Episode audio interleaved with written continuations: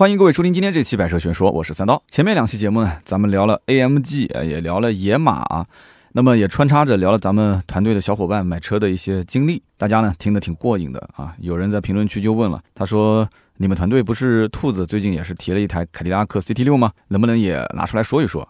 而且团队里面好像另外一个编辑。好像叫传谣是吧？我们叫传谣不传谣，这是他的 slogan。说呃，传谣也是一台 CT 六，对不对啊？传谣家里面车比较多啊，就除了 CT 六，还有很多其他的车。说你能不能把这两台 CT 六拿出来对比一下？那么传谣呢，是一台一六年购入的老款的 CT 六。也是当年刚刚才上的一六款，那么另一台是今年刚买的新款。对于凯迪拉克 CT 六这个选题，其实在之前我们已经计划是想拿出来做节目了，但是呢，我们三个人讨论了很久啊，发现这里面有很多可以聊的，呃，也是想就是去繁从简啊，说一些重点。那么两个同事呢，平时也比较忙。那我们也是希望他们能抽出时间来分享一下自己买车的一些经历，所以呢，最近让他们把手头的事情啊稍微放一放啊，抽出时间我们来好好的聊一聊，那么就有了今天的这一期节目。今天呢，咱们就从凯迪拉克 CT 六啊这两位新老车主的选车经历展开来说一说凯迪拉克这个品牌，重点说一说 CT 六这款车现在的落地价也就等同于一辆宝马的三系。可是为什么销量还是不行？首先呢，咱们可以先聊一聊团队里面，就是我们的传谣编辑啊，他那台老款的凯迪拉克 CT6 的买车的故事，这个就有意思了啊。那么四年前啊，传谣兄还在读书的时候，也就是二零一六年七月底。啊，当时呢，我们南京城啊传出了要限牌的小道消息。大家如果在二零一七年的专辑里面也曾经听过我的一期节目啊，就说南京因为限牌导致整个车市都已经乱了套了啊，二手车市场、新车市场整个一下子突然之间就暴增了 N 多的客户，那应该很开心是不是？但是呢，只要有经验的销售都知道，这一波的这种刺激消费啊，会导致后面很长一段时间，呃，汽车市场会低迷啊，萎靡不振。所以果不其然，限牌的消息当时一结束，整个新车、二手车市场是哀嚎声一片啊。那么南京当时传出限牌消息的时候呢，全南京老百姓当时都沸腾了，都要去买车，对吧？没车的就直接去 4S 店去买车，刚需嘛。那么有车的呢，也想要再买一辆，占个号牌。那么实在没钱去买车的怎么办呢？啊，哪怕是借钱，或者说是想尽一切办法到二手车市场。淘一辆车，哪怕几千块钱的面包车、破面包车，甚至都开不了的车，他都要买一台啊！所以，因此整个二手车市场里面，特别是那种破破烂烂的，叫什么宝牌神器啊，面包车烧机油的啊，都被卖掉了。那么传谣就是在那一天啊，在那个七月份某一天，他们家人呢打电话给他，他还在睡觉，他爸跟他说：“南京马上要限牌了，家里面一辆车都没有，是不是要买一辆？” 当时传谣一下子就也惊醒了，传谣就说。这个虽然说我叫传谣，但是我不传谣，可是我姓姚，对吧？所以这个消息呢，他当时一听就着急啊，家里面没车怎么办呢？那还犹豫什么？肯定买啊！但是问题又来了，他们家呢，父母那个时候没驾照，也只有传谣有驾照啊。传谣呢，当时在澳洲上学，家里面呢，呃，他一个人有驾照，但是常年在国外，这怎么办呢？对不对？七月底，距离他去澳洲也就不到一个礼拜的时间了，所以当时他就在想，这车如果买回来，家里面人不开，停在那个地方就是落灰。但是他要如果出国的话，对吧？那几个月之后再回来再开，其实用处也不是特别的大。但无论如何，马上要限牌，肯定要买一辆，是不是？所以就决定还是宁愿浪费，也要把这车子先给买回来啊。其实家里面人也很纠结。那么他爸当时呢就提了个建议，说那既然不开，我们能不能就先买一辆？这个就刚刚我们前面说的二手车市场里面比较破、比较旧的二手车，解决一下牌照的问题，仅此而已。但是呢，传谣那个时候比较年轻啊啊，四年前，他觉得说买车这件事情已经盼了好几年了啊，是一个大事。所以呢，传谣就觉得说啊，这个车呢最好是一步到位，就给他爸爸呢天天做思想工作。最后呢，他爸也说了，家里面呢没有太多的矿。对吧？你也不要太任性的去消费。那么现在传谣回想当年的这件事情，觉得说还是他爸爸明智，对吧？最后证实限牌这件事情是个谣言。他当时年轻无畏啊，有点不懂事。最后呢，买了一辆这个凯迪拉克的 CT 六。那么他当时为什么选这个车呢？他说是因为当天晚上，第二天就要去看车，甚至就要买车了嘛。他就打开各种这种汽车的相关的平台，然后去对比各种分析，对吧？平时也比较喜欢车，在国外呢也经常玩车。但是国内的汽车市场他也不是特别了解，他当时呢也是我们的百车全说的听友了。但是我印象中，他作为我的听友，我从来没在节目里面给大家洗脑说凯迪拉克 CT 六有多好啊 啊，我不知道他最后是怎样，我们只能认为说他最后应该是选车选迷糊了，对吧？最后是选上了刚刚上市不久的凯迪拉克 CT 六。那么他自己也解释了一下，说在当年的那个环境里面，二零一六年的七月份，如果有当年那个时间点买车的人应该知道啊，奔驰的 E 级、宝马的五系、奥迪的 A 六 L 还没有换代。啊，捷豹的 x F，沃尔沃的 S 九零，那个时候还是进口的，其实没什么车可以选，所以他当时一看到，哇，这个凯迪拉克 CT 六广告宣传的这个势头也非常的大啊，说是要对标七系啊，对标 S 级，他一下就被洗脑了。那想，哎呦，这个价格对吧？买到一个七系 S 级的感受，但是只花了一个五系的钱，还是可以的啊。那么第二天呢，就赶到了 4S 店。看车砍价一气呵成，但是你要知道，当时整个是限牌的一个大环境啊，就传言要限牌的大环境，所以各家 4S 店基本上价格谈不下多少，就几乎是 4S 店报多少钱就按多少钱来成交啊。你只要问有没有现货，什么时候提车开票就可以了。大家其实都是心里面很清楚，要是买晚了，万一突然晚上的时候啊通知说限牌了，可能就迟了，到时候票都开不了，对吧？你不要因小失大。那么看车砍价签订单。那么 4S 店呢，当时还有低利率的贷款，但是在那种环境里面也不要贷款了，因为贷款审核时间太久，所以他就直接全款提走。那么前后没花两天时间，这个车子呢，临牌也出来了啊，票也开了，保险也出了，然后到车管所赶紧把正式的牌照给上了，呃，全家就终于松了口气，对吧？就等着南京宣布限牌了。结果发现是个谣言啊，就南京政府说，如果要限牌，一定会提前啊有相应的通知，不用担心，这个事情也就了了。但是车子买回来了，传谣过几天就要出国了，怎么办呢？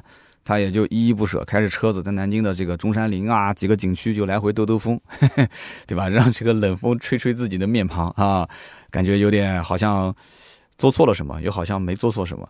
反正这车子买回来，最后是停到了车库，盖上了车衣，然后传谣就出国读书了。从这一天开始，这个车就将要。几个月原封不动的停在原地啊，等待落灰，然后到了几个月之后，还要开到 4S 店去保养。哇，有钱人的生活就是这么的简单又枯燥啊。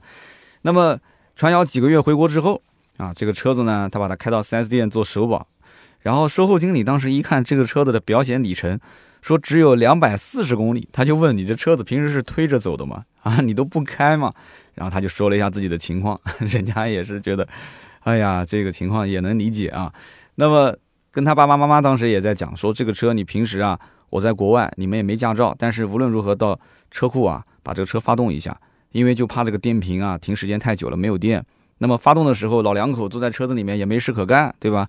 他妈呢又有点晕车，车子里面毕竟有那一股新车的味道，所以老两口呢每次啊这个新车启动完之后，就围着这个 停车场在那边遛弯啊，一边遛弯一边盯着这个车啊，生怕被别人开走。哎呀，这个景象现在想想都挺有意思的。那么这就是我们的传谣编辑家里面买的第一台车凯迪拉克 CT 六的，当时一六款一七年买车的故事。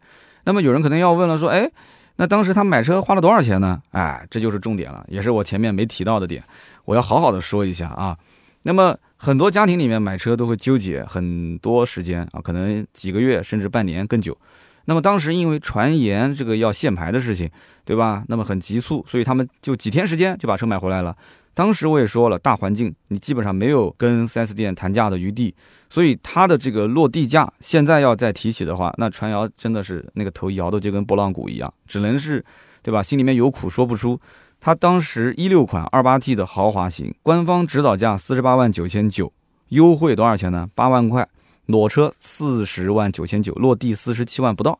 那么有的听友可能觉得说，哎，优惠八万也还行啊，哈，那你可能不知道后来的优惠。南京的限牌消息一结束，这个车子三个月不到，优惠就已经破十万了啊。所以你要是觉得八万块钱还不错，你肯定是没了解过凯迪拉克的行情。那么我们再回到兔子，就是我们前几天，呃，前几呃几周吧，不能说前几天，前几周，兔子家里面提了一台新车 CT 六，他是野马的车主，对吧？家里面为什么要买这个车呢？他其实也写过文章，啊，他买这个车的原因是因为他们家添了一名新成员，他需要一台可以舒舒服服带娃的奶爸车，他那个野马肯定带不了，对不对？那么我们也说了，对吧？你你你既然选一个奶爸车，你为什么要买一个方向盘会自动往洗浴中心这个跑偏的这个车子呢？你媳妇儿是怎么同意的呢？对吧？那么兔子就说了，说方向盘往洗浴中心跑偏的那个是凯迪拉克 ATS L。啊。现在的话呢，就是 CT 四和 CT 五，不是我这辆 CT 六，CT 六的方向盘不会跑偏，你知道吗？CT 六的车主都是出入 CBD 的，啊，都是出入这个五星级酒店的商务人士，或者。就是像他那样子啊，会过日子又顾家的好男人。那么关于这个 CT 六的新款的落地价啊，兔子也说了一下。那，我看传谣当时眼神有点不对啊，这脸都快绿了啊。兔子说了，它这是2021款 28T 的精英型，那么传谣那个是豪华型，所以配置呢没有传谣那个车那么高。那么官方指导价呢也是降低了，它的官方指导价只有39万九千七。那么现金优惠多少钱呢？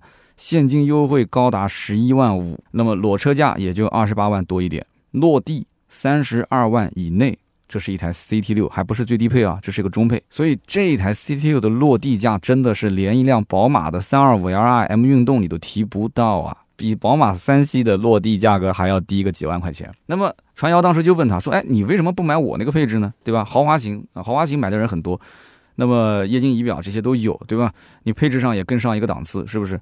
兔子当时的回答很耿直啊，他说：“我觉得这些配置够了啊，什么液晶仪表啊，什么主动安全配置啊，没必要，平时也用不上啊，我也不是特别喜欢。其实我个人觉得啊，他说的是实话，为什么呢？因为他那个野马本来就没什么配置，对吧？所以凯迪拉克随便拿出几个配置都是他野马上没有的，所以兔子肯定是很满意了，对不对？三十二万以内落地啊，还不是 CT 六的最低配，是个中配车型，你说这是个什么神仙价格？你想一想。”我们团队的其他小伙伴听完之后也是震惊了啊！三十二万 CT 六落地价，我的天哪！其实我我还记得 CT 六其实刚开始上市的时候，它的定位啊，它是一个标准轴距中大型的轿车，三点零升双涡轮增压四零 T 车型。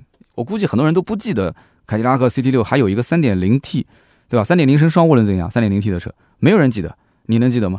现在大家印象中，凯迪拉克 CT 六不就是个 2.0T 的车嘛，对不对？当年这个版本啊，叫 40T 的版本，现在已经没有了啊。当时最高定价多少钱？最高定价六十七点九九万，没有听错啊，六十七点九九万还没有优惠，也就是说落地价妥妥的是超了七十万。那么当时呢是错位竞争奔驰 S 级、宝马的七系、奥迪的 A8L。因为那个时候他们还没有什么 2.0T 的这种低配车型，那么凯迪拉克的 CT6 当时也有 2.0T 版本啊，也就是 28T 的车型，这个呢是用来打宝马五系、奔驰 E 和奥迪 A6L 的。但是呢，说实话啊，理想有多么的美好，现实就有多么的残酷。这个车其实按照凯迪拉克官方的想法，它其实中国定价和美国定价并没有多大的偏差，甚至中国的版本配置更高，价格更低一些。这个你还真的不要说我在吹，你不信自己上网可以去查一查。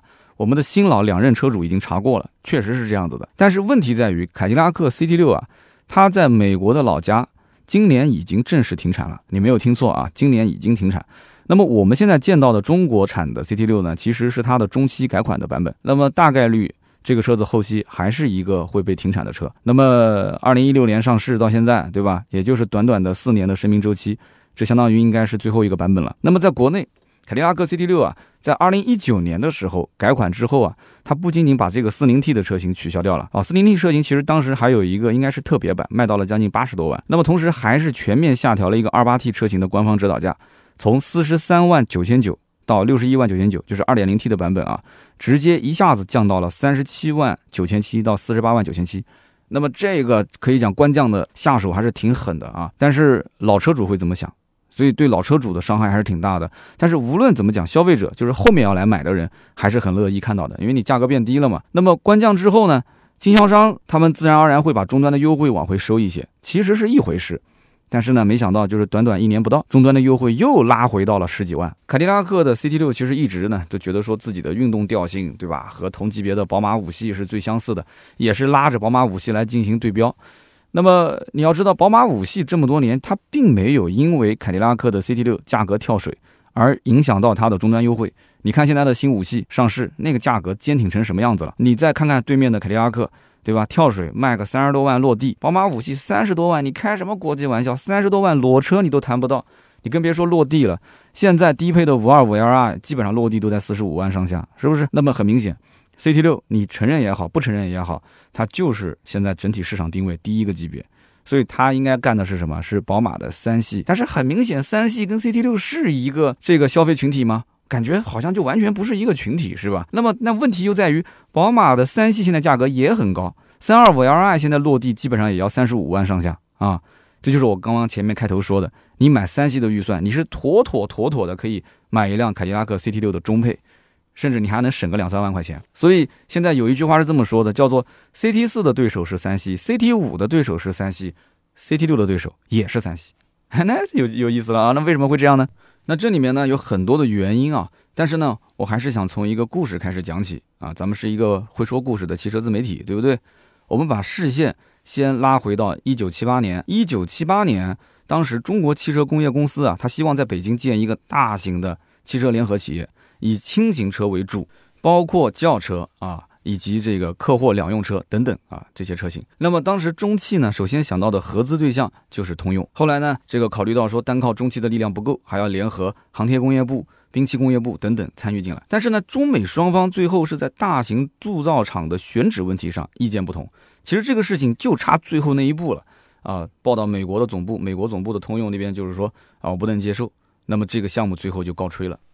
可以说啊，这个应该是通用迄今为止最最后悔的一个决定啊！当年如果说要是这个项目能落成的话，应该就没有大众什么事情了啊！通用在中国应该是混得风生水起。那么后来呢，政府又决定啊，在上海建立轿车生产基地，就提出要引进一批机电产品装配线，那么借此来发展对外加工装配业务。那么当中就包括一条轿车的装配线。那么当时呢，中方就想首选的合资对象是这个日本的丰田。但是丰田当时在干什么呢？当时丰田正在大量的精力投入到北美啊，去打造雷克萨斯这样的高端品牌。日本的丰田当时根本就无暇顾及说在中国去跟你合资啊生产汽车。你想，一九七八年整个中国国内的消费力还是非常非常低下的啊，他根本就没有想到中国市场今后会变成这个样子，对吧？所以他觉得说你要想跟我合作可以，但是呢，我想跟你啊要合作是先做商用车，我不想跟你去。啊，花那么多的钱，那么多的精力啊，去打造一个轿车的项目，所以最后那这件事情也就作罢了。所以丰田现在要是回想起来，当年这件事情肯定也是肠子都悔青掉了，对不对？那么之后的故事可能很多人就听过了啊。德国的大众的高层当时一听说，哎呦，怪中国这边想开始发展轿车产业嘛，于是马上主动来找中国政府谈，开始接触了，来来回回也是折腾了很多次啊，一直到了一九八四年。这个一九八四年呢，对于我来讲也有特殊的意义啊，因为这是我出生的那一年。一九八四年啊，德国大众呢就正式和上汽集团的前身，当时叫做上海汽车拖拉机联营公司啊，签订了合资合同。那么到了一九八五年三月份，上海大众正式成立啊，原来是叫上海大众，后来才叫上汽大众。那么，呃，上海大众吧，我们就不说上汽大众了。上海大众成立之后，德国人。当时在中国市场可以说是舒舒服服的吃了一大波的红利。呃，我们国家也是在一九八八年提出了三大三小两微的战略啊，怎么去理解呢？这也是干货啊，以后有机会跟别人吹牛逼也可以聊到这一点。三大是指一汽大众、上汽大众、东风神龙，这个是属于三大。那么三小呢，是北京吉普、天津夏利和广州标致啊。汽车媒体圈基本上你提三大三小，应该大家很多人都知道。还有就是两微，两微呢是长安奥拓和贵州云雀。应该在二手车市场，大家见过这两个车是吧？奥拓们就不用说了啊，云雀可能有一小部分人是知道的。那么三大三小两微的基地建设，当时在中国政府的大力扶持之下，所以中国整个车市开始渐渐的就火热了起来。当时的通用呢，到了这个年代，一九八八年也过了十年了，对吧？他一看说，嚯啊，大众在中国的这整个的战绩是非常的好啊，中国扶持的企业三大里面两个都是大众。那么，美国的通用当时瞬间就恍然大悟了，就知道说，哇，中国市场是一块大蛋糕，但是这个时候为时已晚，啊，美国佬当时肚子里面应该讲是羡慕嫉妒恨的，所以他极度想再进入到中国市场，于是，在一九九一年，通过啊跟金杯进行合作，又进入到了中国市场。你想想看，跟一九七八年的那一次啊第一次接触，中间已经过去了十三年的时间，那么这个时候的中国市场。能见度最高的就是大众车，老百姓心目当中什么是好车，什么是高档车？德国汽车，对不对？那么成立了金杯通用汽车之后，通用呢还是非常保守，它也没有马上就去投入生产轿车，它也跟之前的丰田一样。说要不我们就先搞一搞商用，所以呢就把雪佛兰的 S 幺零系列轻型载货汽车拿过来，在中国进行国产，然后同时也在等待机会，看什么时候能进入到轿车市场。所以呢，我们可以看到啊，通用其实在进入中国市场这件事情上面，一个是非常非常保守啊，说白了，它其实就是对中国的市场、中国的老百姓的消费能力还是没有信心。他觉得说，我引入那么多的，对吧？资金，我引入了那么多的技术，但是到了中国市场，你老百姓能消费得起吗？你会去花个十来万啊，甚至二十万去买我的车吗？对吧？中国人有那么多的钱吗？还是骨子里是有那么一丢丢的傲慢啊，有那么一丢丢的看不起，所以呢，又错过了一次机会。那么等到一九九四年的时候，国内发布了首个汽车产业政策，当时规定啊，一九九五年底就不再批准轿车和轻型车的新整车的项目。那么也就是说，通用如果再继续等下去的话，你想在中国去造车，你也造不了了，你就去玩你的那些什么商用车去吧。所以呢，当时通用确实很着急啊，就一直想找到一个转机的点。那么当时在一个轿车的技术交流会上面，中国政府表示说，中国汽车工业将要把主要的方向从载货的车辆转变成轿车的生产，而且呢，把公费购买市场转换为家庭消费为主。也就是说，今后啊，大方向就是私家车了。通用当时一听就急了嘛，那就已经非常明确了，未来的整个的私家车市场肯定是井喷式的增长，对不对？那就赶紧要找人去合作生产啊，所以他就立马着手铁着个脸啊，去找上汽谈。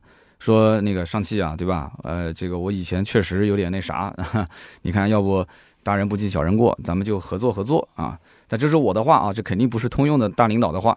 但是在当时那个环境下，听明白中国政府这段话的人，不仅仅是通用这一家，还有两个品牌的领导也听懂了，于是赶紧过来找上汽谈。一个呢是福特，另一个呢就是丰田。我们前面也说到过，丰田是错过了之前合作的那个好机会，所以这一次他也不能放过。在一九九四年十一月份之前，那么丰田的社长叫做丰田达郎啊，那个年代的社长丰田达郎，那么他当时就跟上汽谈说，我要跟你合资，我要合资生产二十万辆丰田的皇冠。但是呢，因为受制于当时有一个叫汽车工业产业政策啊相关的规定，所以呢，就这个项目最后没有合作达成。丰田当时也很郁闷，那我估计上汽当时也很郁闷啊，被这个政策卡着。如果当时这个要是合作成功的话，那现在应该就没有广汽丰田什么事了。皇冠这个车子应该后面的尾标贴的是上汽丰田，哈。那么福特当时也没有谈成，那为什么没谈成呢？其实最大的原因还是福特自己啊，真的是不作不死啊。福特呢，他坚持自己的控股比例要大于百分之五十啊，所以你看美国人还是比较傲慢的嘛，对吧？我要控股啊，我要有决定权，但是中方坚决不同意，必须是中方控股，所以这件事情只能最后告吹。我相信福特现在应该肠子也是悔青了，是吧？那么最后，通用公司粉墨登场，那么吸取了之前的教训啊，而且呢，也确实在中国商用车这一块儿也跟中国这一块儿有过合作，所以他知道中方的脾气啊，所以通用直接甩手就给了一个大招啊，他说我出十五个亿，而且是美金，我的天哪，十五亿美金，很多人可能没概念啊，在那个年代，那么十五亿美金，其实你看看长安福特当时谈的条件就知道了，福特当时说我的总投资额度。啊，不超过九千八百万美金，九千八百万和十五个亿。我想问，如果是你的合作伙伴啊，你选哪一个？那这不是毫无疑问吗？对不对？那么上汽当时的态度也很微妙啊，小算盘也是打得噼里啪啦作响。一方面，上汽觉得说，通用啊，其实我跟他合作可以用来干嘛？中国人讲究什么东西啊？叫平衡关系，可以用来抗衡大众，因为大众也是跟上汽合作啊，通用也跟上汽合作，两边可以进行平衡制约。那么可以让他去引入新车型啊，让大众那边呢也可以有所鞭策。你不要说只跟你一家合作，对吧？你拿一些老破小过来忽悠忽悠我们中国消费者。那么你通用进行车型了，大众要不要进啊？大众进了，那么通用要不要进啊？哎，这是一个制约和平衡。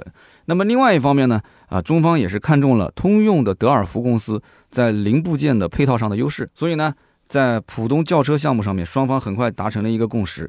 一九九七年的三月份，上汽和通用正式签署合资合同。那么通用就答应啊，将那个时候最新的一些车型带到中国来进行国产，然后共同发展中高级轿车的项目。那么也就是说，从一九七八年到一九九七年，通用花了整整十九年的时间，才正式的把它的轿车项目落在了中国啊，和中国的消费者见面。十九年啊，接近二十年，黄花菜都凉了。那么通用最先希望引入的是什么呢？一开始是想引入雪佛兰这个品牌进行国产，但是中方认为雪佛兰的牌子档次太低了。后来呢，通用呢又向中方推荐说，我能不能引入欧宝？但是呢，中方经过市场调查发现，中国市场大部分的消费都是公务车，啊，那个时候私家车还不是很普及，那么公务车倾向于大排量，而且是大尺寸的车型，所以欧宝都没有这些符合标准的车，那么因此欧宝也不行。那么最后选来选去，就只剩下别克。和凯迪拉克两个品牌了。那么由于通用当时不想把凯迪拉克国产，所以你看美国佬其实打心底里面还是有一些看不上中国市场，对吧？想保持凯迪拉克所谓的豪华品牌的第二性。那么最终呢，选来选去，那只有一个别克可以进到中国市场。那么之后呢，别克啊就很快生产了新世纪和赛欧这两款国产车，拉开了在中国市场的序幕啊。如果当年有买过这两款车的，也可以在我们节目下方评论一下，对吧？赛欧大家应该很熟悉了啊，有没有开新世纪的啊？那么到了二零零四年，上汽通用已经是成为一棵苍天大树了，在中国的车系也很多啊，卖的也还不错啊。别克系列的车型那个时候应该讲。呃，款型比较新颖，价格也比较实惠，在中国市场，老百姓应该讲还是比较受欢迎的啊。那么有了这样的一个群众基础之后，通用终于决定啊，将凯迪拉克正式落户上汽通用，那么开始进行国产。这个国产其实比奔驰落户北京啊，北京奔驰还要早了一年。但是凯迪拉克国产化的道路一直不是很顺利啊，不是说你来得早你就一定能干得好，对吧？那么首先就是在二零零五年。凯迪拉克的第一款国产车型是什么车？大家能猜到吗？啊，是一款叫做 CTS 的车型啊，很多人很熟悉，是不是？CTS 就是凯迪拉克第一款国产车型。那么当时推出了三个配置，分别是2.8 V6 的版本、3.6 V6 版本，还有3.6 V6 高性能版本。官方指导价也非常直白，就是按排量来定价，2.8四十三万八3.6五十一万八。哇，这价格其实不便宜啊！你想在2005年的时候花个四五十万去买台车，那个时候的房价才多少？那时候房子也没有人有意识去买，是吧？那么现在来看，这个车啊，绝对是诚意满满。在那个年代，三点六的 CTS 已经可以做到百公里加速六点七秒了，而且配备的是五 AT 的变速箱。你不要认为五 AT 现在来看好像很弱，但是你看看二零零五年的市面上都是什么变速箱？那么高性能版还有制动力分配、牵引力制动、车身稳定系统。那个时候车身稳定系统不是标配啊，兄弟们，并且还配备了前排座椅加热、电动座椅记忆。中控彩色液晶屏、高度可调的大灯、后视镜加热等等，这些配置在当年你要如果去看看同级的车型是非常稀有的，几乎都看不到。那个时候德国车依然是配置低、价格高啊！你拿这个哎通用的车过来看一看，哇，配置很丰富。那么如果把这个车放到现在，很多人都会觉得说，哎，这就是原汁原味的美系车的味道。但是在当年啊，有些人头脑一热也买了这个车，但是买回去之后啊，一顿吐槽。那你说吐槽什么呢？那么他吐槽空间小啊，跟德系车比感觉空间小，然后呢觉得说油耗高啊，也是肯定跟德系车比嘛，然后觉得说价格也不便宜啊，脑子一热买嘛，然后牌子也不是很硬，开出去有的人觉得哎呦这什么车啊，车型说不出来，那凯迪拉克那个标应该很多人能认识，但是跟大众跟奥迪的标比起来还是弱一些，结果这个车卖的还是非常非常不好。那么在 CTS 这个车型失败之后，凯迪拉克说那我们再试一把，我们再试一把。二零零七年的时候，把一款叫 STS 的车型引入到了国内。有人讲说，哎，我没听过 STS 这个车啊。哎，你不要着急嘛。通用引入到国内之后啊，当时看到中国生产的奥迪是经过加长的，因为美国人一开始也不懂这加长为什么要加长呢？后来就了解啊，也中国消费者喜欢后排空间大，所以呢，他就把国外的 STS 也进行了加长，那么就变成了我们后来看到的叫 SLS，这个就听过了是吧？S L S 赛威，那么赛威系列呢，当时也是推出了二点八 V 六、三点六 V 六啊两个版本。那么后来又推了一个四点六 V 八的一个旗舰车型。其实当年凯迪拉克的 S L S 赛威这个车配备这么大排量的发动机啊，那可以说是有一点点不讲武德啊。那么我再讲几个配置，你可能会觉得更惊讶。它的发动机全系是配有可变气门正时和电子节气门控制技术。这可是二零零七年的车型啊，而且它的前轮啊是配备了左右长短臂啊，附带这个防倾杆的一个独立悬架，那么它的运动属性就更好，是吧？那么至于什么 ABS 啊、制动力分配啊、刹车辅助啊、牵引力控制啊、车身稳定系统，甚至包括无钥匙进入、无钥匙启动、多功能方向盘、电动座椅记忆、蓝牙车载电话等等，全系标配。听好了，是全系标配。那么旗舰车型它的后排座椅都是电动调节，后排座椅都可以加热。甚至在那个后排还可以看电视，你想想，二零零七年的产品坐在车上能看电视，什么概念啊？那么凯迪拉克，它可以讲把所有的一些高精尖的技术，当时一股脑的全部放在了这个 S L S 上面，但是带来的结果呢？市场反应让人大跌眼镜，这台车啊，哈，还是没人买，还是没人买，而且呢，买回去的人也是在吐槽，一个呢觉得说还是买亏了，价格有点高。而且油耗高。这个发动机排量那么大，油耗怎么可能不高呢？那么消费者唯一值得夸的，也就是车上配置确实啊，看得见的地方都很高。可是有很多看不见的地方，其实老百姓并不知道它香在哪里。就刚刚我们前面讲的那些，对吧？那么国人当时对于汽车硬件技术方面的知识获取渠道是非常有限的。你想想看，汽车之家也就是零五年、零六年才在线上刚刚开始运行，那个时候也没有智能手机啊，获取信息也没有那么方便，所以。凯迪拉克，你说什么左右长短臂，什么附加防倾杆、独立悬架，老百姓不知道这玩意有什么用啊？这玩意儿是吧？你又不能搞个拆车视频，搞个什么横向对比，所以那个时候对于豪华品牌的需求点就两个啊，就是牌子足够硬，车子足够大就可以了。那么开出去有面子就行，不要多想，对吧？那么你要如果说坐起来再稍微舒服一点啊，还有那么一点点操控性，那当然更好，对不对？所以凯迪拉克后来就发现。就自己的大排量的车型在中国市场水土不服，所以就痛定思痛，开始转变战略。那么怎么转呢？二零一零年的时候开始引入二点零 T 发动机，所以呢，后来的 SLS 的这个赛威啊，就有了二点零 T 的版本，它的准入门槛也是从原来的四十四万八降低到了三十八万八千八，一下子降了将近六万啊。这个其实只是官降，还不包含经销商的额外的优惠幅度。所以你要问说凯迪拉克的这种跳楼价打折甩卖是从什么时候开始的？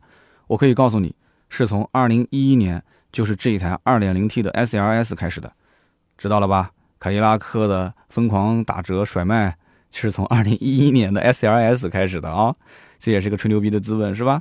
那么到了二零一三年啊，鉴于之前的销量，凯迪拉克呢？想了想，说我还是做一下这个调整吧，啊，重新定位，就决定搞这个错位竞争啊。什么叫做错位竞争呢？就当时有一款车叫 XTS，很多人也听过吧，一个中大型的轿车，它用这个 XTS 这个车型呢，去打 BBA 的中型车，啊，去进行 PK，它可以用它的价格优势、尺寸优势去干对手，对吧？我比你高一级，或者说是高半级，那么。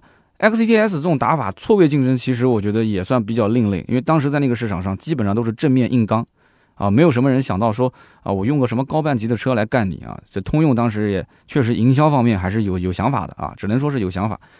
那么这个产品确实老百姓也不傻，老百姓一看同样的价格买个高半级的车还是可以的，所以销量还不错。所以因此我们可以理解，凯迪拉克终于有一款车打开了销量，站稳了脚跟，就是当时的这一款一三年的。凯迪拉克 XTS，那么凯迪拉克后来一看说：“哟，这个 XTS 啊，这个效果确实很奏效啊，所以他就后来一直延续这个什么高半级错位竞争的方式。那么他又开始引入一款轿车，就是我们非常熟悉的啊凯迪拉克的 ATS-L。ATS-L ATS-L 其实大家很熟悉，它是把国外的 ATS 拉到国内国产化的时候进行了加长，所以后面也是添了一个 L。那么它也是通过大幅度的经销商的降价。”啊，以及加上了 N 多的远远高于 BBA 的配置啊，非常丰富的配置，然后想从 BBA 的口里面去抢夺客户，确实后来也抢了不少客户啊，凯迪拉克也尝到了甜头，那么因此他就站稳了脚跟，是继 BBA 之后的在豪华车市场里面销量排行第四的啊四哥，那么这个四哥的位置一直做到现在啊，都做得很稳。聊到这里啊，感觉凯迪拉克的品牌似乎在往一个比较好的方向进行发展。啊，虽然说在品牌和销量之间，它需要进行一些取舍，但是好在它有销量支撑啊，能赚钱比什么都强。但是凯迪拉克后来在市场营销方面做了一系列的骚操作，啊，就把自己推向了一个风口浪尖啊。二零一六年初，国产的 CT 六正式上市，凯迪拉克当时官方很重视这款车啊，CT 六旗舰车型，消费者呢也很期待这个产品，为什么呢？因为都知道它的定价会更低，对吧？配置会更高，所以呢就想看看它是怎么玩的。凯迪拉克呢，当时先是搞了一个以 D 打 C 和二打一的策略啊，给大家解释一下。以 D 打 C 其实很简单，就是用 D 级车去打 C 级车，就是我们刚刚前面说的叉 TS 的那种玩法。那么二打一是什么意思呢？二打一就是用 CT 六和叉 TS 两台车去攻占中大型车的市场啊，主要目标呢就是用叉 TS 去打这个 E 级五系跟 A 六 L，那么用 CT 六呢去打什么七系 S 这一个级别的车。CT 六作为高端旗舰，用来提升调性，而这个叉 TS 呢，啊，就是用低价格去正面的硬刚我们刚刚说的啊五六亿这些车型。那么这两套策略一打出去之后，发现，哎，市场反馈还挺好的，销量呢增长也比较明显，所以后来呢，一鼓作气又来了一波骚操作。什么操作呢？很多人应该能记得，当年凯迪拉克搞了一个叫“五加一等于六”的活动啊。有人讲说这小学算术题都用到了，对吧？谁不会呢？这个“五加一等于六”是什么意思呢？在当年啊，二零一六年的六月二十二号到七月三十一号这个期间，只要你手里面有一台个人一手的宝马五系，你是个五系车主，对吧？不管是国产的还是进口的，那么制造年份在二零一二年到二零一四年之间，如果是五二零的话，低配的五系啊。那么你得是二零一三年到二零一四年之间，车辆的公里数小于八万公里，车况呢保证没有大事故啊，没有火烧，没有水泡，你就可以用你的车加一块钱的人民币去换一台官方指导价四十三万九千九的 CT 六二八 T 时尚型回来，一块钱就加一块钱，对吧？有人觉得说这个很划算啊，是不是？但是你要如果想买一个高配呢，CT 六二八 T 是一个低配，这个时尚型是低配啊，那你要买高配也行，你到时候再补差价就可以了。那么我估计啊，当年策划这个营销方案的通用的领导，应该是受到了打车软件补贴大战的启发，因为补贴大战应该就在一五年前后嘛。那么我补贴你多少，你就删掉对手的软件啊，用我的打车软件。这样一来的话，简单粗暴，而且效果非常明显。可是这个打车软件的补贴政策，它的根本目的是玩死对手，零和博弈，赢家通吃，对不对？凯迪拉克，你上来你盘你哎，你盘谁不好，你偏要盘宝马。对吧？宝马这个硬骨头，你跟他玩，人家当时其实宝马根本就没有还手，你知道吗？宝马都没有还手，就看着他作死，你知道就除了作死，我也没什么其他好说的了。哎，你用脚趾头想一想，你说已经买了一辆宝马五系的车主，谁会是拿这个车？还是个准新车，对吧？都是什么一四年？他在当时营销的时候，你用什么一四年？你一六年的时候让一个一四年的宝马五系车主，一个准新车质保期还没过的，说拿过来给你去置换凯迪拉克，还是个低配车型。你在想什么呢？你在想，啊，那你说换虽然是加一块钱，但是我原来开的就是五系啊，换同级车品牌还没有宝马硬，对不对？以旧换新，人家不需要啊。凯迪拉克这个营销活动可以说是营销学当中一个非常经典的失败案例，而且不仅仅是我刚刚讲，客户根本就没有这个需要，它是一个很明显的教科书式的反面教材。你是把 CT 六这一张好牌，产品确实不错，打的是稀烂，就从这一次营销开始。因为这个营销带来了很多的负面影响，让很多人会觉得，首先啊，官方你是不是在明示凯迪拉克 CT 六它的新车价值就等同于二手的宝马五系的价格？哎，是不是这个概念？因为你二手的五系加一块钱就等于一个新的凯迪拉克 CT 六啊。我估计当年这个领导啊宣传完之后反应过来了，后悔莫及了。那么这场这个营销的声势非常的大啊，投放了很多的广告，最终呢。只有三千多人进行报名，那么在进行一系列非常严苛的这个规则筛选之后，啊，就是各种挑挑刺啊，这个不符合，那个不符合，最后只剩下来几个人符合标准呢？只剩下四个人符合置换标准，这些数据网上都可查的啊。那我就想问一问了，搞这么大个动静，凯迪拉克你图什么呢？你图什么呢？你把自己的品牌又搞得调性变低了，对吧？最后又只有四个人进行置换，你钱也没挣到。那么这不仅仅是一个负面影响，还有一个负面影响是什么？也就是凯迪拉克可能自己也没想到，那就是早一批购买凯迪拉克 CT6 的车主，特别是当年买了 40T 啊，就花了五六十万、六七十万买的顶配的车主，当时还梦想着说，哎，我这车对吧，花了这么一点钱，已经能开出了 S 级啊、七系啊、A8 的这样的一个感觉。结果官方这样的节奏一带，他突然就醒了，他发现说，我的心态崩了啊。我手里的 CT 六原来就是一辆五系加一块钱，就是这么一个价值，对吧？二手车市场当时车贩子也心态崩了，对吧？CT 六的价格永远卖不上去了，新车也就值一个二手的宝马五系的价格，那你二手车不就更不值钱了吗？所以呢，当时这一波骚操作之后，凯迪拉克的品牌力可以说一下子就跌到了谷底。那么与此同时，这个可以讲一波未平一波又起啊，凯迪拉克还没缓过神来呢，正准备说我就振作精神再战啊，对吧？再战一轮。结果就发现国内又迎来了国五切换国六的政策啊！当时国五国六切换的时候，很多的品牌国五车型开始对外甩卖啊。那么因此，凯迪拉克的经销商也很着急啊，因为凯迪拉克的经销商其实一直会被啊厂家的这个为了冲量嘛，会压库存，所以它库存压力一直很大。当时一听说啊，截止到几几年几月几号前啊，这国五的车型就不能再卖了，所以他就很着急，全部的凯迪拉克经销商开始进行跳楼价大甩卖。就造成了后来我们都知道的凯迪拉克 ATS-R 啊，裸车价十五六万啊，落地价十七八万，这样的一个可以说是秀出了天际的价格啊，所以也就从那个时候开始，凯迪拉克在中国市场就变成了一个价格可以打骨折的代名词。而且我觉得，对于当年的市场的价格的不管控、不作为，以及对于经销商库存管理这一块啊，不做任何的官方的这种。呃，调整或者说是扶持，我觉得都有很大的一些关系。虽然说当时甚至于这样的一个十七万多的凯迪拉克 ATS R 也是在厂家不停的补贴，让大家去冲量这个基础上去做的，都是一个负面的东西。在当年来看，你虽然说任务指标完成了，可是你品牌的这种不可逆的品牌形象的下跌，我觉得真的是比你当时挣的那一丢丢的钱啊要损失大得多。那么在 ATS R 结束了自己的历史使命之后，凯迪拉克呢又进行了大幅度的产品线调整啊，把原来的 TS 轿车车型，也就是 ATS、叉 TS、CTS、SLS 这个车在海外是叫 STS 啊，国内叫 SLS，全部都砍掉。砍完之后，它的轿车的这条线就只剩下来 CT 四、CT 五和 CT 六了。那么 SUV 这条线呢，就是叉 T 四、叉 T 五和叉 T 六啊，再加上一个百万级别的凯雷德，你喜欢哪个买哪个啊，就非常清晰。那么当然了，凯迪拉克这个操作虽然说自降身价。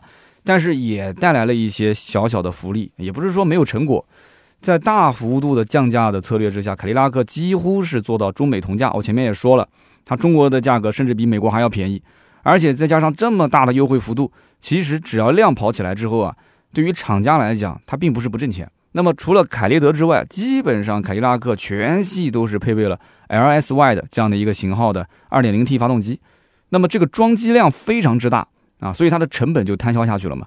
通用的工厂啊，不止说在生产凯迪拉克，同时它也有别克，也有雪佛兰，对不对？用的都是同款的 LSY 的发动机啊，只是功率调教不同而已。它的成本就进一步的又摊薄了。所以这就是为什么凯迪拉克它是有底气以价换量，而且你看别克其实雪佛兰的价格也是放的非常非常的低，以价换量嘛，就是它的根本原因。那么凯迪拉克的车到底怎么样呢？听了这么久啊，已经四十多分钟了，咱们今天时间有限，就暂时先聊一聊它的轿车的这条线。凯迪拉克 CT 六其实一开始的对手是五六 E 嘛，啊，宝马五、奥迪 A 六和奔驰 E，但是这个已经是老黄历了。现在但凡是预算充足一点的人，恐怕是不会在 CT 六里面去纠结的啊，他们一般都会去看五六 E 这三款车型，即使是看 CT 六，应该看的也是高配，对吧？拿高配的这种。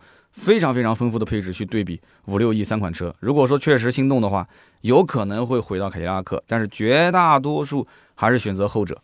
那么 CT 六呢？目前最直接的竞争对手，其实我觉得是沃尔沃的 S 九零。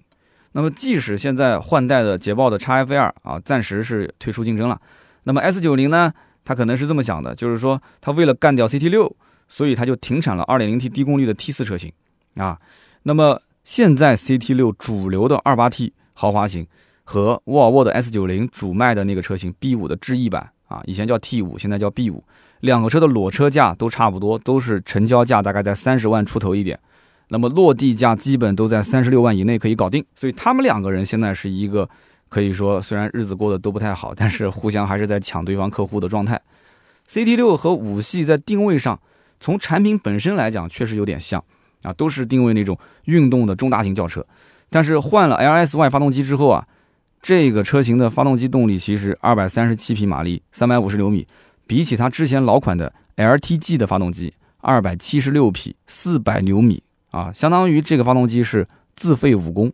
不过呢，CT 六好歹它是什么？它是一个纵置的后驱车，那么相比于前驱的 S 九零，操控性上肯定是会有一些优势的，对吧？那么这也是凯迪拉克经常宣传的，说无后驱不豪华啊这样的一个营销概念。那么，如果是买高配，那还有电磁悬挂，还有后轮转向，这些优势也会更加的明显。但是呢，价格就更高了，对吧？次顶配、顶配都才有这些东西，所以我想不会有多少人买 CT 六买到一个顶配、次顶配，对吧？我们的兔子也没买啊，我们的魔传谣其实也很纠结啊。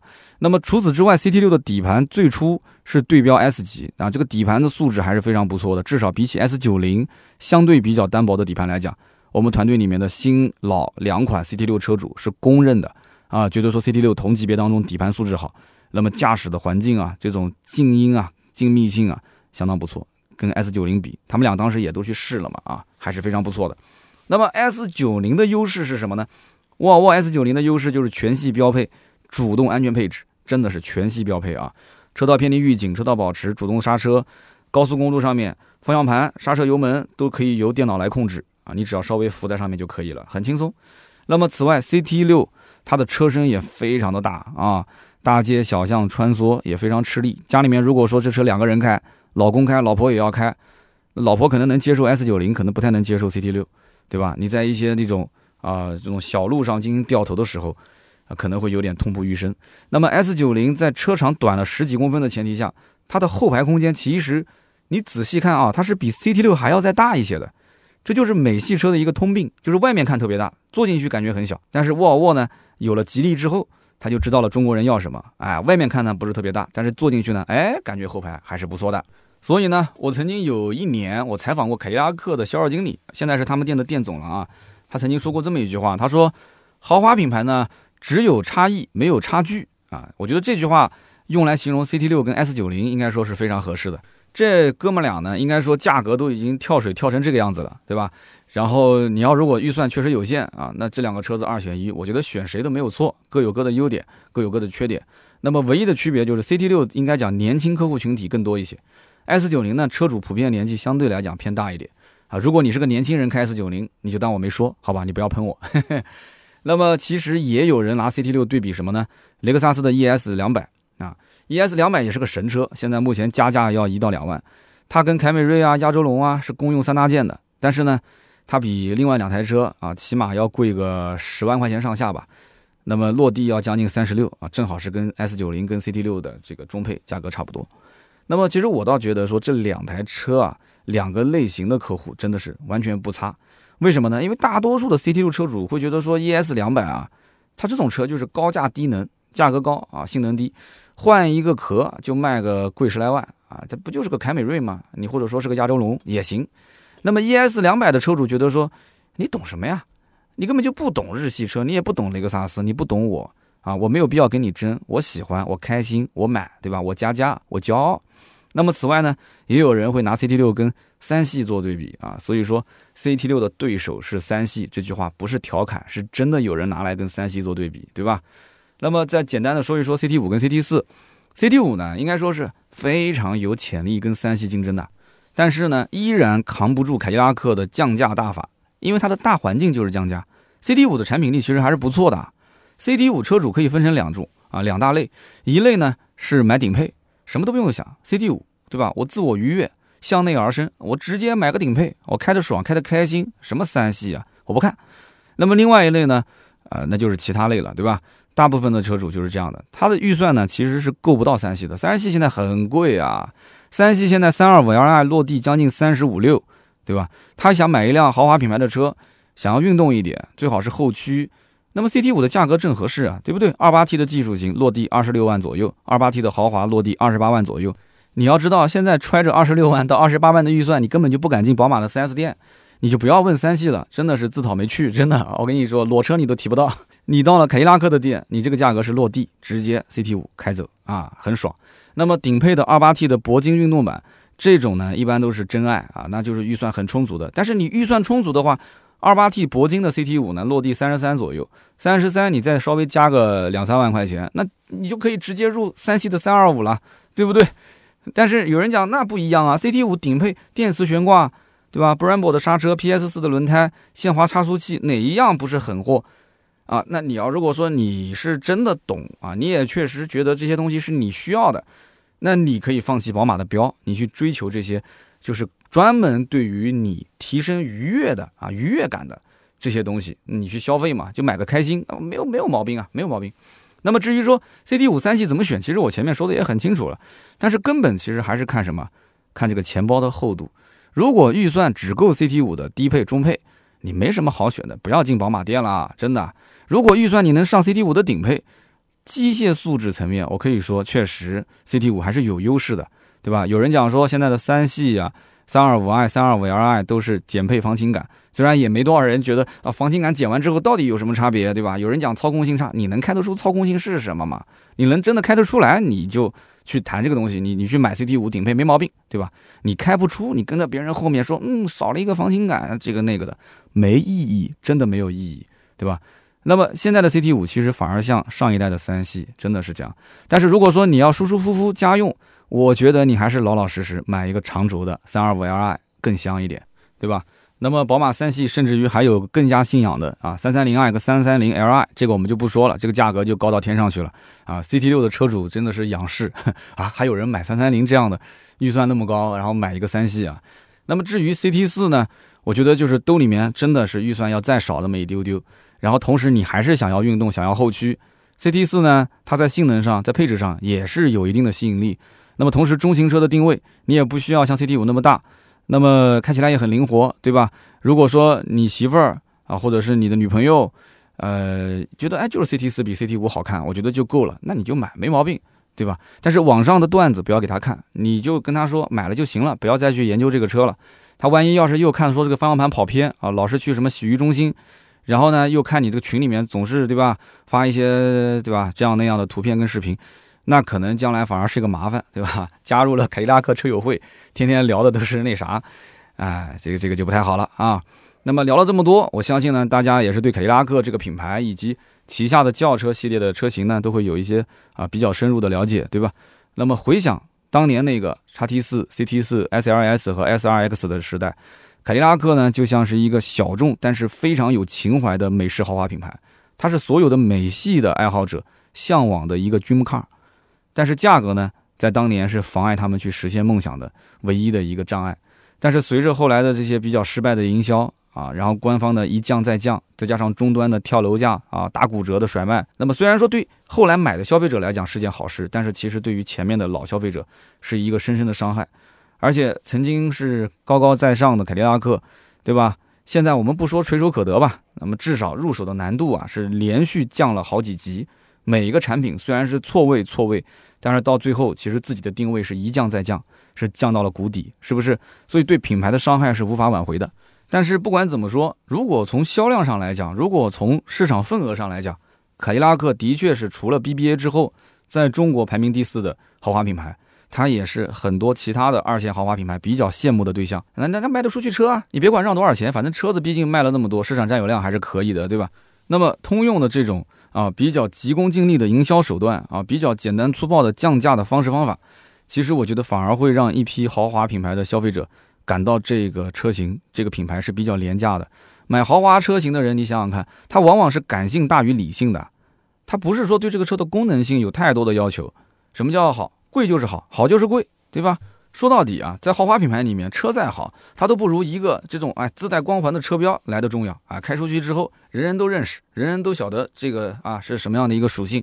所以，凯迪拉克真正应该做的就是对于这个车标，它所营造的社交属性，要好好的琢磨琢磨，研究研究。那么现在的凯迪拉克成为什么了？在很多人眼里面，就是我差一口气能上 BBA，但是我就上不去。那么最后退而求其次，买了你这个品牌，是一个无奈之选。那么现在你看，奔驰代表豪华，宝马代表运动，奥迪代表科技，雷克萨斯代表匠心，啊，这没毛病啊。那么凯迪拉克代表什么呢？那很多人想到的是便宜，那这个就不对了，对吧？人家是豪华、运动、科技、匠心，你是便宜，那这能代表豪华品牌吗？这不对的。所以这就是凯迪拉克这个具有百年历史的品牌，曾经的豪华标准缔造者遇到的一个非常大的难题。在中国，你说你想要销量赶上 BBA，对吧？其实看上去有点遥不可及啊，但是凯迪拉克现在选择是什么？降价，降价好像是它唯一可选的路，但是真的是这样子的吗？就你在降价的同时，我感觉凯迪拉克它代表的是美系车的文化植入啊，它这方面做的真的是一点都不够。什么叫美系车文化植入？你看一看隔壁的沃尔沃和捷豹，对吧？沃尔沃好歹人家也知道，我买它是图个安全。那么捷豹呢？捷豹多少也能跟英伦风情扯上边。它虽然也失去了一点点调性，以前那种雪茄车身特别好看，对吧？那么同属于通用旗下的还有别克，还有雪佛兰。那么你看看现在能看到什么美系车的调性吗？看不到。甚至曾经很长一段时间内，它是想去掉那种美系车的元素。为什么要去掉美系车元素？因为美系车在很多人的印象中就是粗糙、油老虎。然后呢，美系车优惠幅度大，没了，没了。所以呢，我觉得虽然讲通用很会营销，但是真正的营销大师啊，应该是。隔壁的大众，通用应该好好的学一学，至少大众的营销在中国啊这一套老百姓很认可。你说一个普普通通的平价的品牌，啊，硬是在中国玩的是风生水起啊，给很多人都觉得是一个很高级的品牌啊，很高级的这样的一个车。所以美系车的调性到底应该是什么样的？怎么能让开凯迪拉克的车主开出去之后，哎，他能享受这种满满的优越感？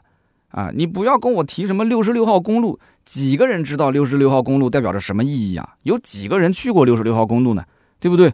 凯迪拉克的营销的问题到底在哪儿？想一想这个你就知道了，答案非常的明了。好的，那么以上呢就是本期节目的所有内容，感谢大家的收听和陪伴。关于凯迪拉克、关于 CT 四、CT 五、CT 六这些车型，那么也欢迎大家在我们节目下方留言评论啊，聊一聊自己的想法。有选车的问题呢，也欢迎在节目下方留言啊，我看见了也会回复大家。留言评论呢是对主播最大的支持，我们也会在每期节目的评论区抽取三位，赠送价值一百六十八元的芥末绿燃油添加剂一瓶。那么下面就是关于上期节目的留言互动啊。上期节目呢，我们聊的是关于一个呃北漂的青年啊，回到了自己的老家，然后买车的故事。我看到有人讲说，节目的前半段大段的在聊一些关于城市之间的呃话题啊。有些人讲说，怎么啦？你这个观点好像有点不太对啊。我没有任何贬低或者说看不起三四五线城市的意思啊。我再解释一下，城市与城市之间就跟我们今天聊二线豪华品牌一样。只有差异没有差距啊，就是大家各自有各自的生活方式，个人有个人的选择。但是你从北京回来的这一个，就上次那个故事，你的小伙子啊，他你说能力有没有能力？其实你不要讲，有些人很有能力，但是他只是行业不同，收入高低还是有差别的啊。所以因为涉及到他的个人隐私，我也没说具体是哪个行业嘛，我们就不多说了。那么具体来讲一讲上期的留言吧。上期呢有一位叫做 Miss U S R 啊，M R S S Y O U S R，他说。我家呢是住在黑龙江的一个五线城市啊，这边的生活节奏比较慢。我和我媳妇的工作节奏也很慢，但是为了提升生活质量，我们两个人除了上班，我把所有的时间全部安排在了学习上，很少有时间娱乐。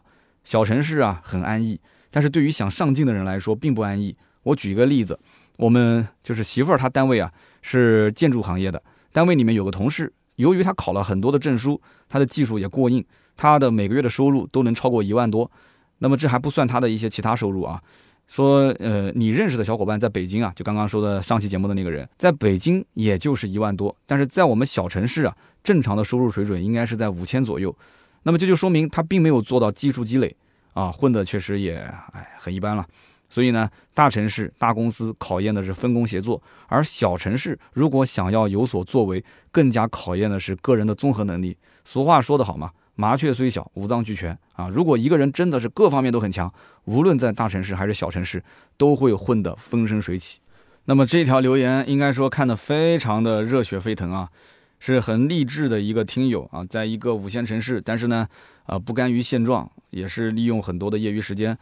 建筑行业我还是知道一点的，因为我表哥就是在建筑行业啊，他也是考了很多的证啊，有了很多证，你可以挂靠很多公司，也可以额外的躺着挣钱。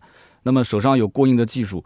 也是很多的一些企业特别想争抢的人才啊，收入肯定不会低，呃，加油加油啊！那么下面一位听友叫做勾狗狗车神，他说，呃，这期节目看似是个买车的问题，但是我听着就觉得是不能接受目前的失败和普通的生活，内心的理想和现实的生活有冲突。其实买车很简单，但是生活很复杂。哇，这话讲得很好，买车很简单，生活很复杂。这一句话真的是点题了啊！那么下面一位听友叫做活得潇洒，他说：“三刀这期节目呢，真的选题很好，但是我一直呢，就是平时听节目没有留言啊。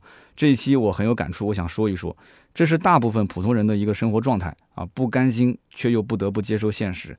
生活在我们山东县城，十万块钱买车算是一个正常的工薪阶层的选择，那么不是很建议往上攀太多，十万到二十万是有点差距的，那么务实更重要。”月薪如果就几千块钱，就不要让自己活得太累了。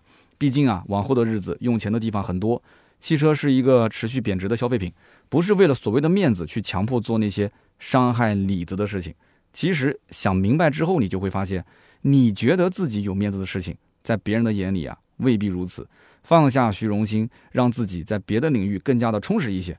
汽车呢，就是一个代步工具，够用就好，别把简单的事情复杂化。汽车怎么买都是会后悔的，会后悔当年我没有选择更好的款型、更好的配置。其实这件事情啊，看开想明白就好了啊！祝三刀的节目越办越好。那么也非常感谢这位听友的留言。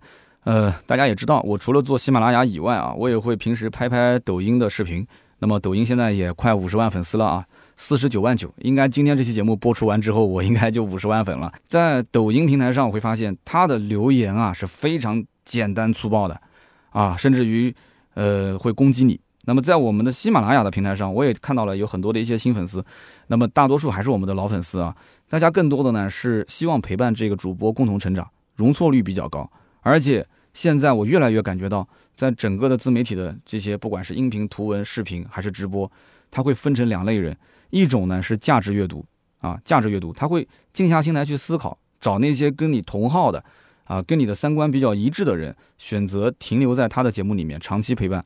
那么还有一些呢，就是你别看说抖音现在流量那么大，其实在我的眼中就是把很多的垃圾时间汇聚到了一起，然后给人感觉说哇那么多的粉丝，那么爆炸的流量，但是你仔细想一想，刷了半天你并没有获得真正有用的东西啊，你其实就是一种消遣。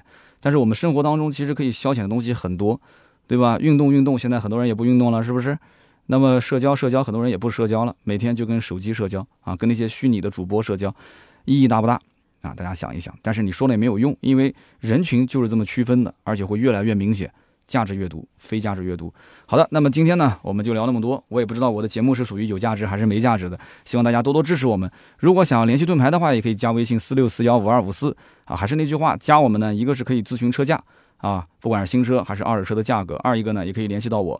那么有什么问题想找我的，也可以找盾牌。还有一个呢，就是多多支持我们的电商啊，我用过的东西，我们定制的带 logo 的靠垫跟头枕，马上也要补第二批货了。第一批，谢谢大家的支持啊！第一批四百件啊，就几天的时间，一下子就卖光了啊。第二批也是在啊感知当中，很快就上线了。希望大家呢也是多多支持我们。那么另外呢，就是每周一、每周四啊，我会在抖音三刀砍车的账号上进行直播。大家如果有什么买车的问题啊，也可以选择在这两个时间段啊过来找我啊，在直播间里面互动。我的直播间也是会抽奖送粉丝礼物的啊，大家也可以过来喷喷运气。好的，今天这期节目呢就到这里，我们下周三接着聊，拜拜。